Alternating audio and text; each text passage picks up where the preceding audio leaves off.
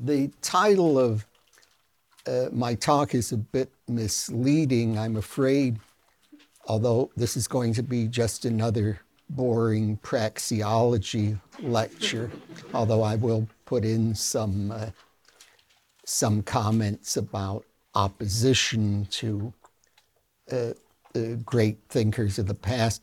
Uh, Sandy Klein reminded me that I should mention this point that some of you may wonder uh, when you learn about praxeology, well, it's all rather abstract. Uh, what can I do if I've learned praxeology? What, what is a good thing to do? Well, one thing you can do with it, you can always open a praxeology shop.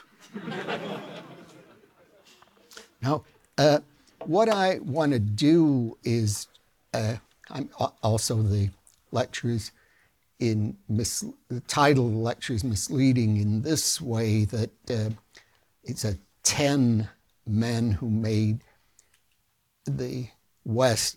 Uh, at my glacial pace, I'll be lucky to get through three or four. uh, the uh, people I'm t- going to be talking about are all falling to the category of dead white males. in in uh, recent times, there's been a movement that uh, says this is we shouldn't concentrate on uh, dead white males. This is uh, racist or sexist. And there have been uh, serious proposals by people to uh, either get rid of these thinkers or to uh, at least add other thinkers who don't fall into this, these categories. Uh, if we take the phrase dead white males, uh, Bob Nozick objected to that. He said the part of dead white males, uh, protests against dead white males that bothered him the most was the reference to dead people.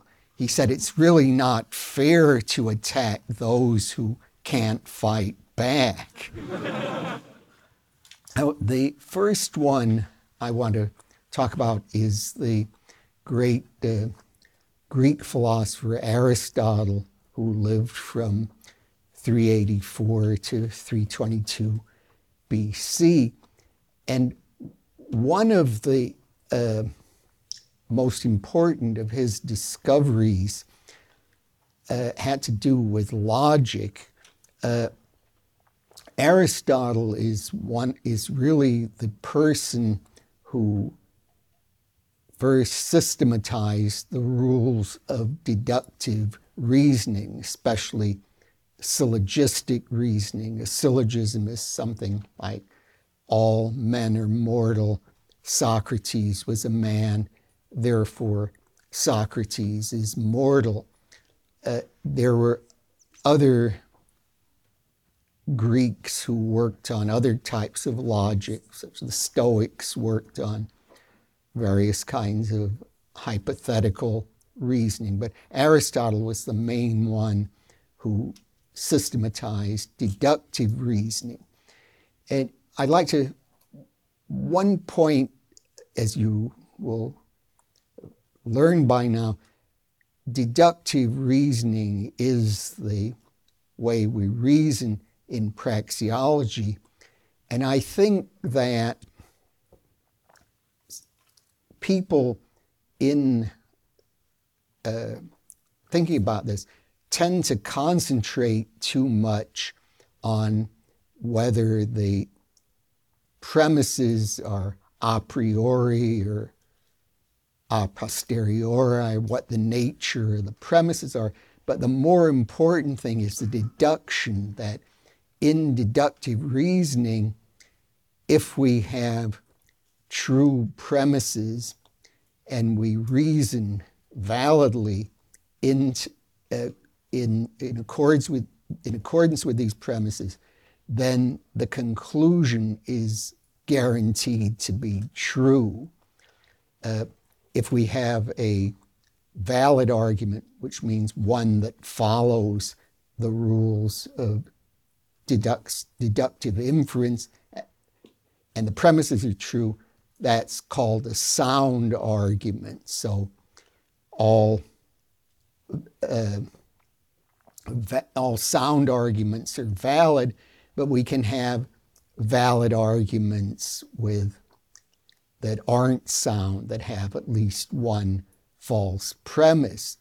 So the key point is that if we start with the uh, with the premises that are true and we reason correctly, then we've got a true conclusion. But we have to be very careful about the way we reason. It's easy to make mistakes in reasoning. And I'd like to take as an example, I want to give an argument that is some, one sometimes here, one sometimes here. Here's, I understand that one of the lecturers used this argument, but in my opinion, it's not a it's not a sound argument, although the conclusion is true. I should say I warned the lecturer about this, so I'm not pulling any surprises. Uh, the argument I have in mind is this uh, it's claimed that we can't know future knowledge where that's reference either to our own knowledge or the knowledge that uh, we would, a society will have. We can't know future knowledge because if we did know the future knowledge, then it wouldn't be future knowledge. We would know it now. So it's a contradiction to say we could know future knowledge. Now, uh, how many of you would be inclined to say that's a sound argument? Oh, how many would think there are problems with it? oh, well, uh, does anyone have any idea what the problem might be, or anybody want to try anything? Uh, Quantifier shift fallacy. well, that's very often a problem, but not, I don't think not this time. But I, that phrase is one I'm somehow familiar with. Well, I think now one thing we have to be clear about I think the conclusion that uh, we don't know what our knowledge is going to be in the future is very likely true. People are coming up with all sorts of new inventions and other developments that people didn't predict, and it seems very unlikely that people would be able to predict all the new developments. But the point at issue is not whether the conclusion is true, but whether this argument is correct. Now, to see what I is wrong with it, I think we have to distinguish two meanings of future knowledge. We would have future knowledge in the narrow sense which would be knowledge that we don't have now but will have in future.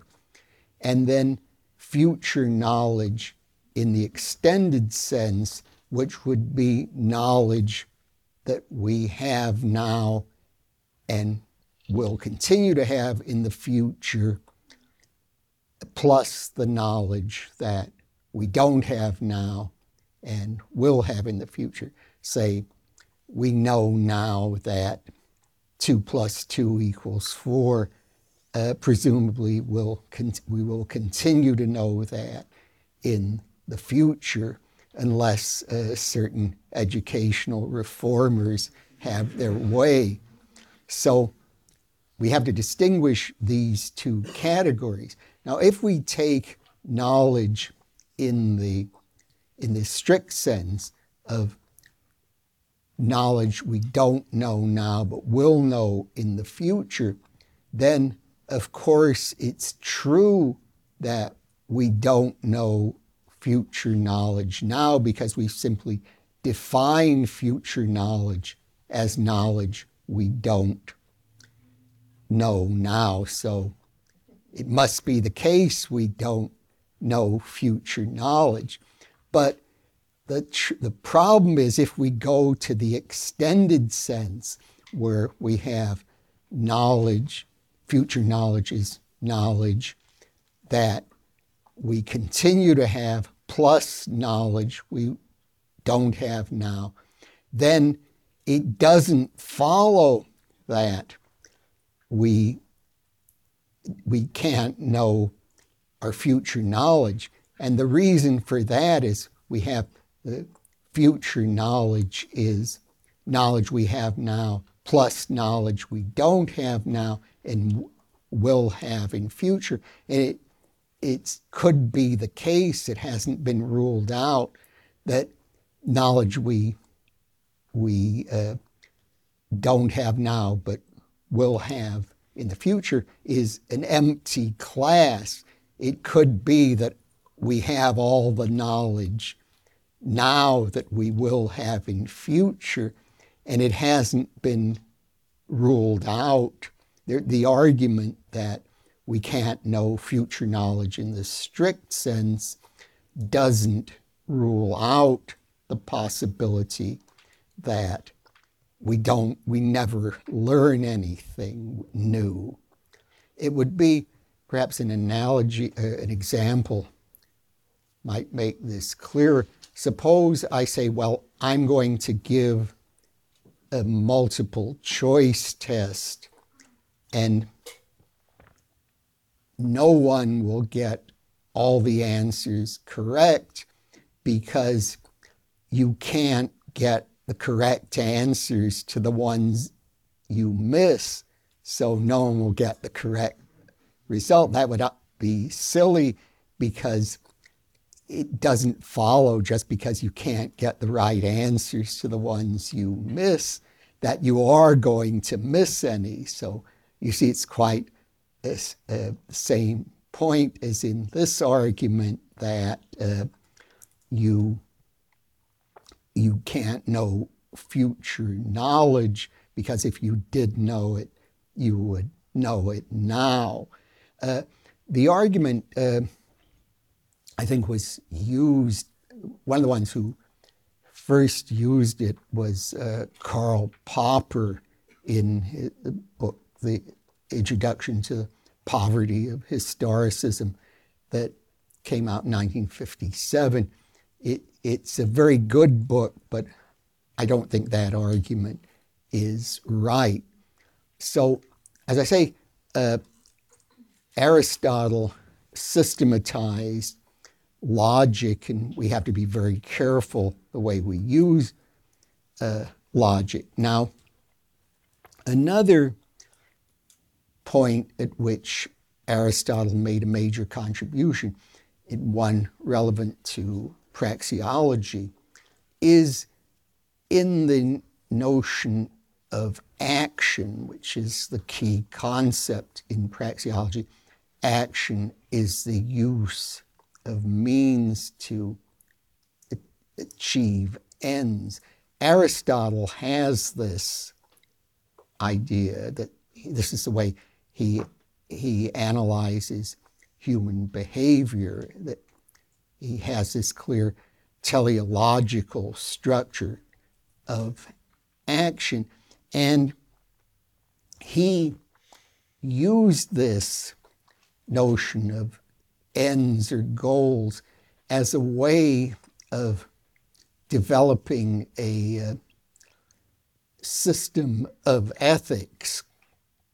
And I, the key idea, or one of the key ideas, in understanding Aristotle's ethics, uh, we could get at in this way. We would say, what is it if we're looking, saying, what is good? What is the good? Uh, according to Aristotle, we can, uh, when we say something is good, we have to say a good what.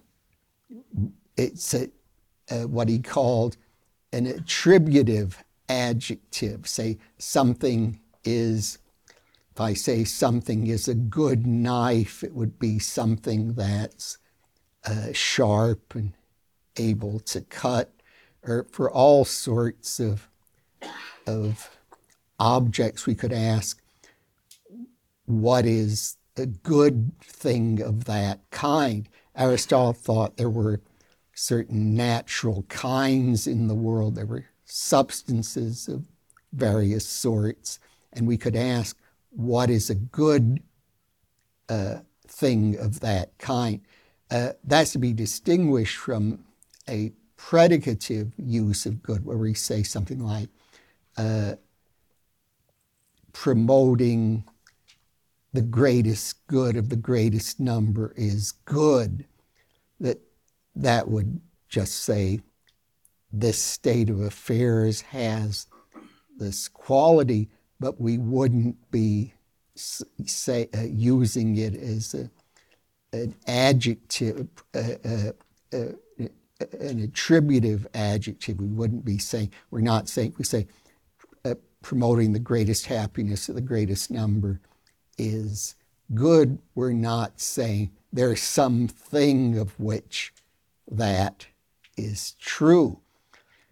Uh, this is a big division between Aristotelian ethics and some of the more modern ethical systems. For example, in uh, utilitarianism is a system where we take good to be a predicative adjective.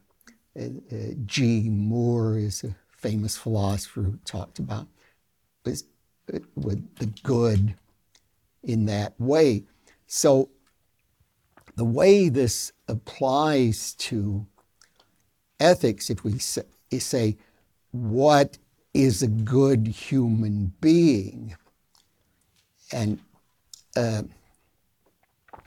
Aristotle answered this a good human being is a human being that exercises the proper function of a human being.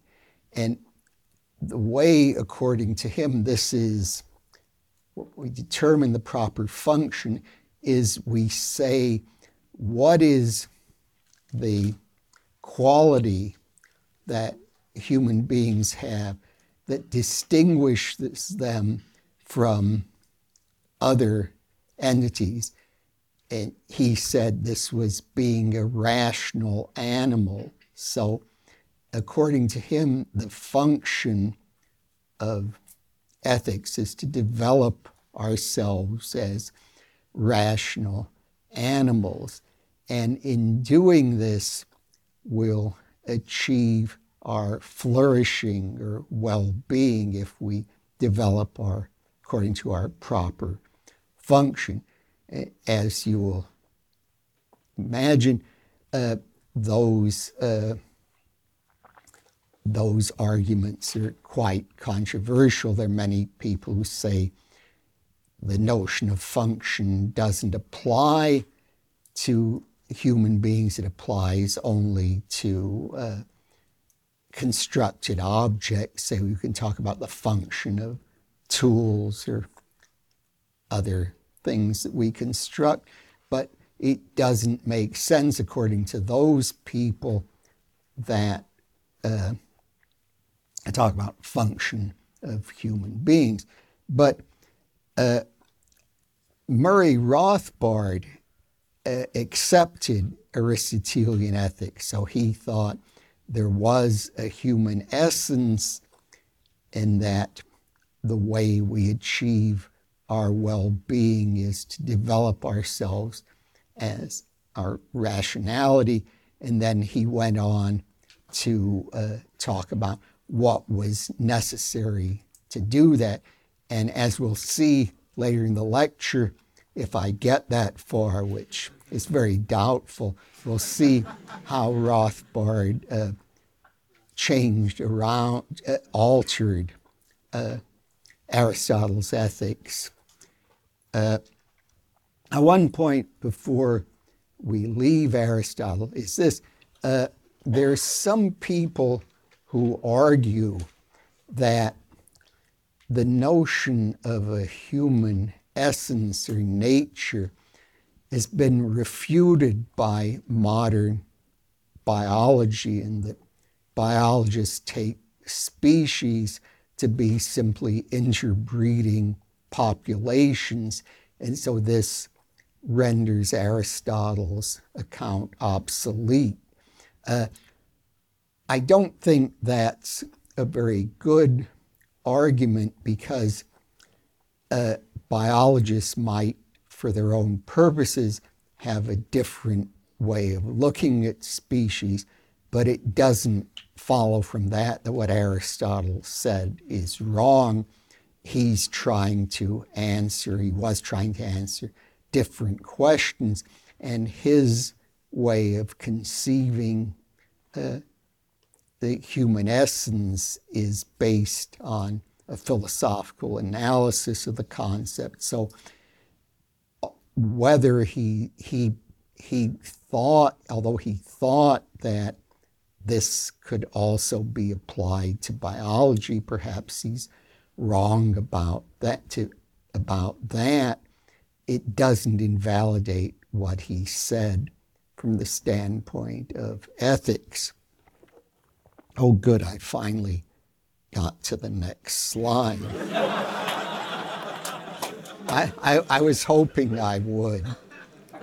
You know, these, I mean, I, I know I'm slow, but this is ridiculous. Uh, now, I want to talk now about uh, John Locke, who had a new view of natural law. And this is one that uh, Murray Rothbard took over. But before uh, going into that, he was one whose Locke has been one who's been subject to attack by some of the politically correct people.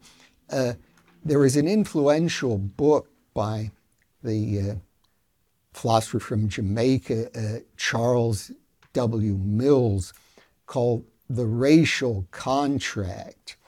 So, what Mills argued in his book was, as you probably know uh, from uh, studying your political philosophy, you, pro- you no doubt come across the notion that Locke talked about a social contract in which people start out with natural rights and then they agree to uh, form a society. And once they've done that, they have another contract by which they uh, form a government. So this sounds, when you first hear it, according to Mills, this sounds like a reasonable idea. It's there are objection, there, there are no doubt objections to it, but it doesn't sound like there's anything bad about it. But according to Mills, there is something bad about it. And uh, could anyone guess what that is? What's bad in this notion of the social contract. Uh, there is no contract? Well, that's the standard philosophical uh, objection to it, but that wouldn't show it's really evil or bad. Uh, yeah. Does he criticize it for maybe being like too Eurocentric or uh, white? Or... Yeah, yes, you're on the right track there. What he says is this contract is based on a prior contract, which is this, the uh, notion of contract, really applies only to white men, and the prior contract is to exclude people of other races, especially blacks, from, from society. So he says, well, this is assuming that the whole notion of a social contract, the purpose of it is to justify enslaving people of other races or enslaving blacks. And he uh, adduces in support that uh, Locke invested in uh, companies that uh, participated in the slave trade. And he uh, wrote the Constitution for one of the colonies that uh, talked about what they should do in, uh, on slave plantation. What I would say there is that may well show inconsistencies in Locke's personal behavior, but it doesn't show anything wrong with the notion of the social contract. And uh, it certainly seems a legitimate question to ask what rights people have in the based on a social contract.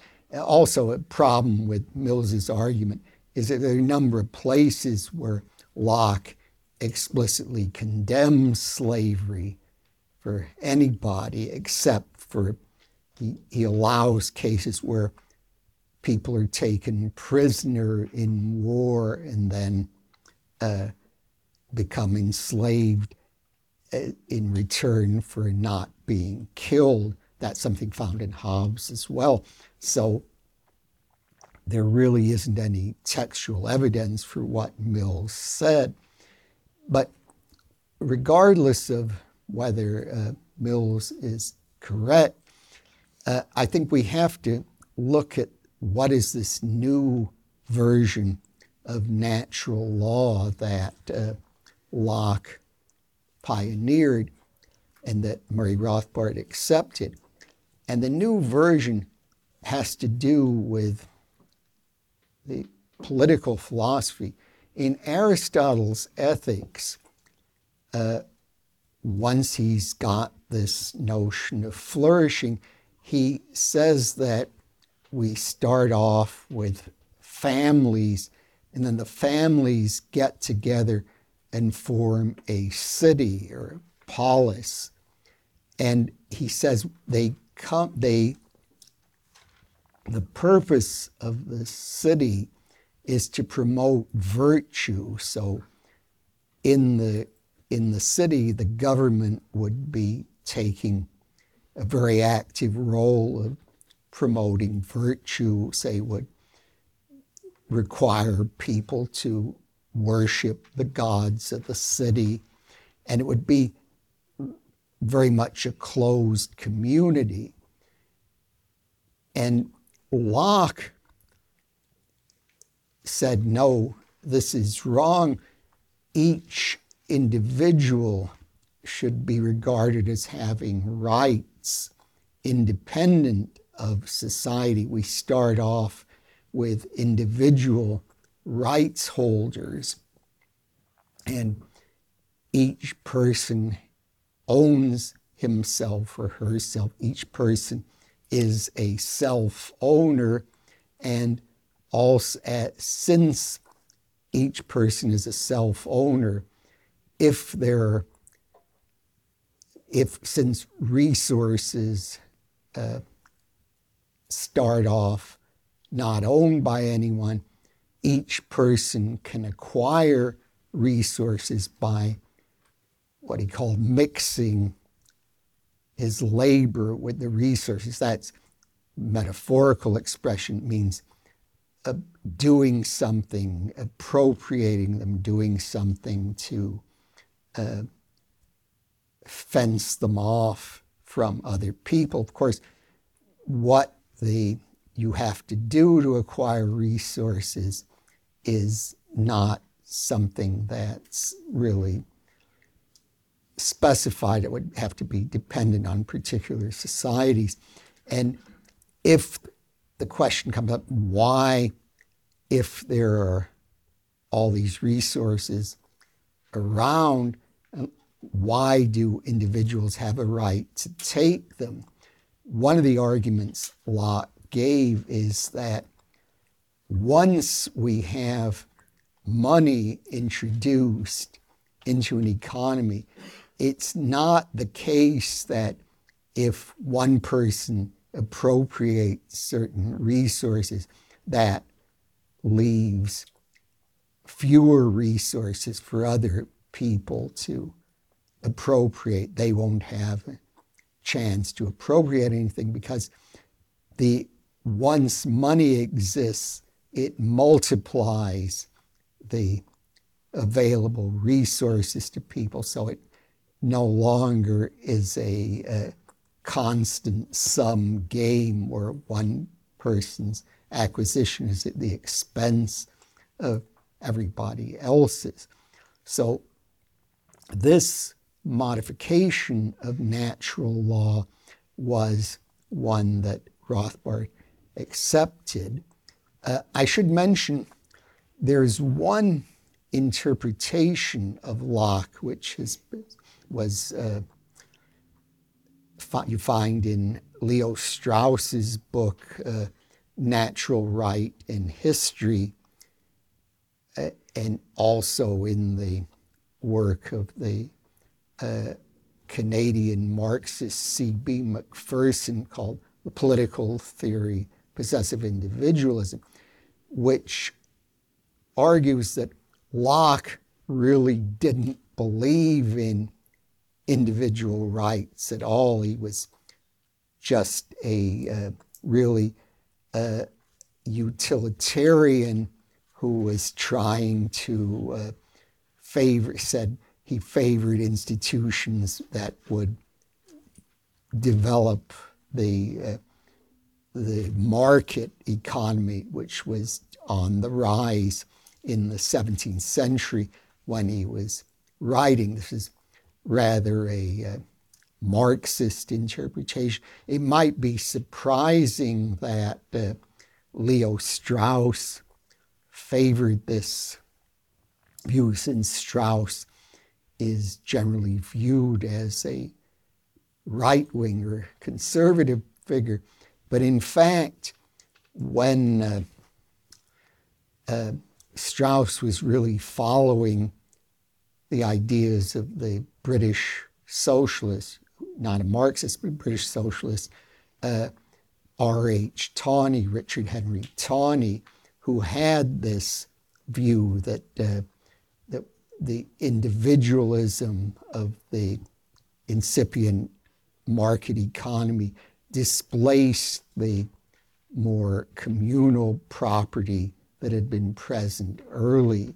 So Strauss was was friends with Tawney, and he was viewed as he was uh, uh, really, in that respect, a disciple of him. I remember when uh, I mentioned to my great teacher, Walter Starkie, who knew practically everyone important in, uh, in England from the 1920s through the 1950s. I mentioned uh, Leo Strauss. He said, Oh, yes, yes, he was a friend of Tawney. So that was how he immediately identified him. So, as I say, that's an interpretation of Locke, but I don't think it's very plausible. It depends on Strauss's method was really very often involved saying uh, the author of a particular text doesn't mean what he appears to mean on the surface. There's a hidden or esoteric meaning that one has to dig out, and this usually involves uh, denying what the author appears to be asserting. Seems like way you could really uh, you could really say that an author uh, favors whatever you want him to favor. You just say there's evidence against it from the text. Well, the text doesn't really mean that. Doesn't sound like a very good idea, although I suppose it has its point, it points in its favor if you want to really argue for something. It's a bit underhanded, but for some people that isn't uh, that isn't a problem. Might actually be a virtue. Uh, oh, good. Now we get into another slide. Yeah. So this one now. Uh, I want to talk. Mises, uh, of course, we know is the developer of praxeology, and I want uh, to say a little bit on how his approach to praxeology differed from that of Murray Rothbard. Uh, the way Mises viewed praxeology was uh, we're developing, we're asking what is involved in the concept of action. And he was trying to draw various consequences of this concept. So he was arguing mainly from its rather from the point of view of theory of knowledge. It's an epistemological approach. It's saying uh, we what is the way of accounting for our knowledge of certain economic phenomena phenomena?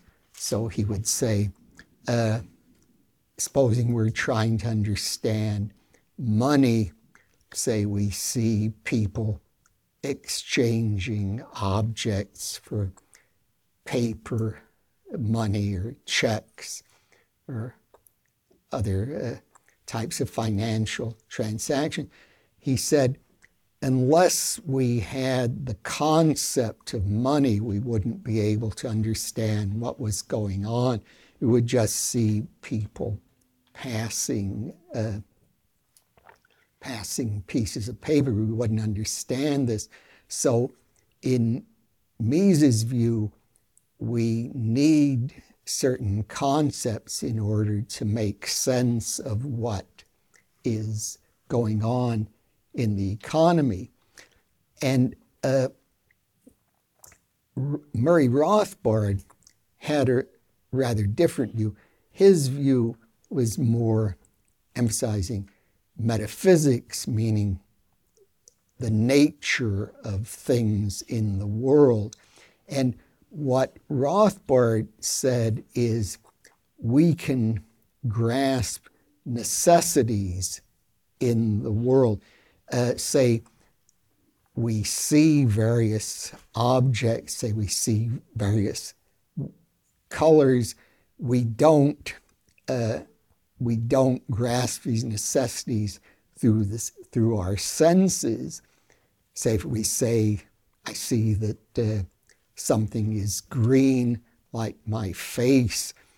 Uh, so I, I, we say, we see this, this wouldn't involve any knowledge of necessities, but he thought that by abstraction we can get knowledge of what is necessarily the case, what must be the case.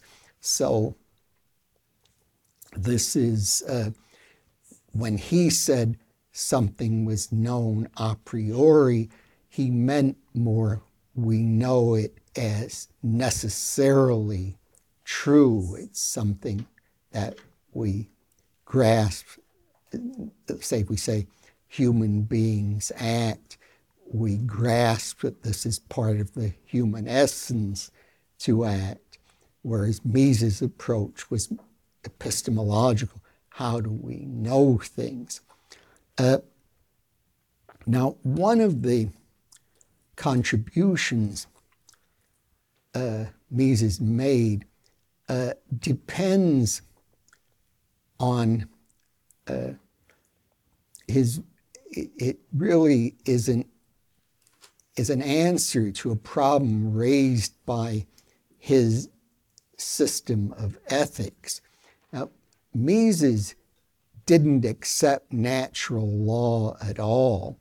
He thought that ethical judgments are just subjective preferences. So, people, it might be the case that, say, if I say, I, something is good, that just is an expression of my preference for that. So it would seem that that would make it hard to argue with other people about what's good because we would just have one set of preferences against someone else's. But Mises thought that everybody or nearly everybody favors peace and prosperity. One of his reasons for thinking that is that people who aren't interested in material prosperity will tend to die out. So the ones who are left are the ones who favor uh, peace and prosperity. And then he thought, although that preference is subjective, we can't say it's objectively good that peace and prosperity are ought to be something that people want. People, in fact, do want these things. And then we can ask, how are those things to be achieved? So we can have, if you want peace and prosperity, you should do such and such. And Mises thought those ideas were all were uh, something that could be established. And he argued that we could show on that basis that the free market ought to be established given that everyone or nearly everyone wants peace and prosperity. And the way he did that was that uh, he said, well, there, there are only certain, there are only really two possible systems of organizing the economy either the market or socialism, which is essentially planned economy. Sometimes in his, as in his book on socialism, he distinguishes a third system called syndicalism, but I won't go into that. In fact, I'm not going to be able to go into much, much more.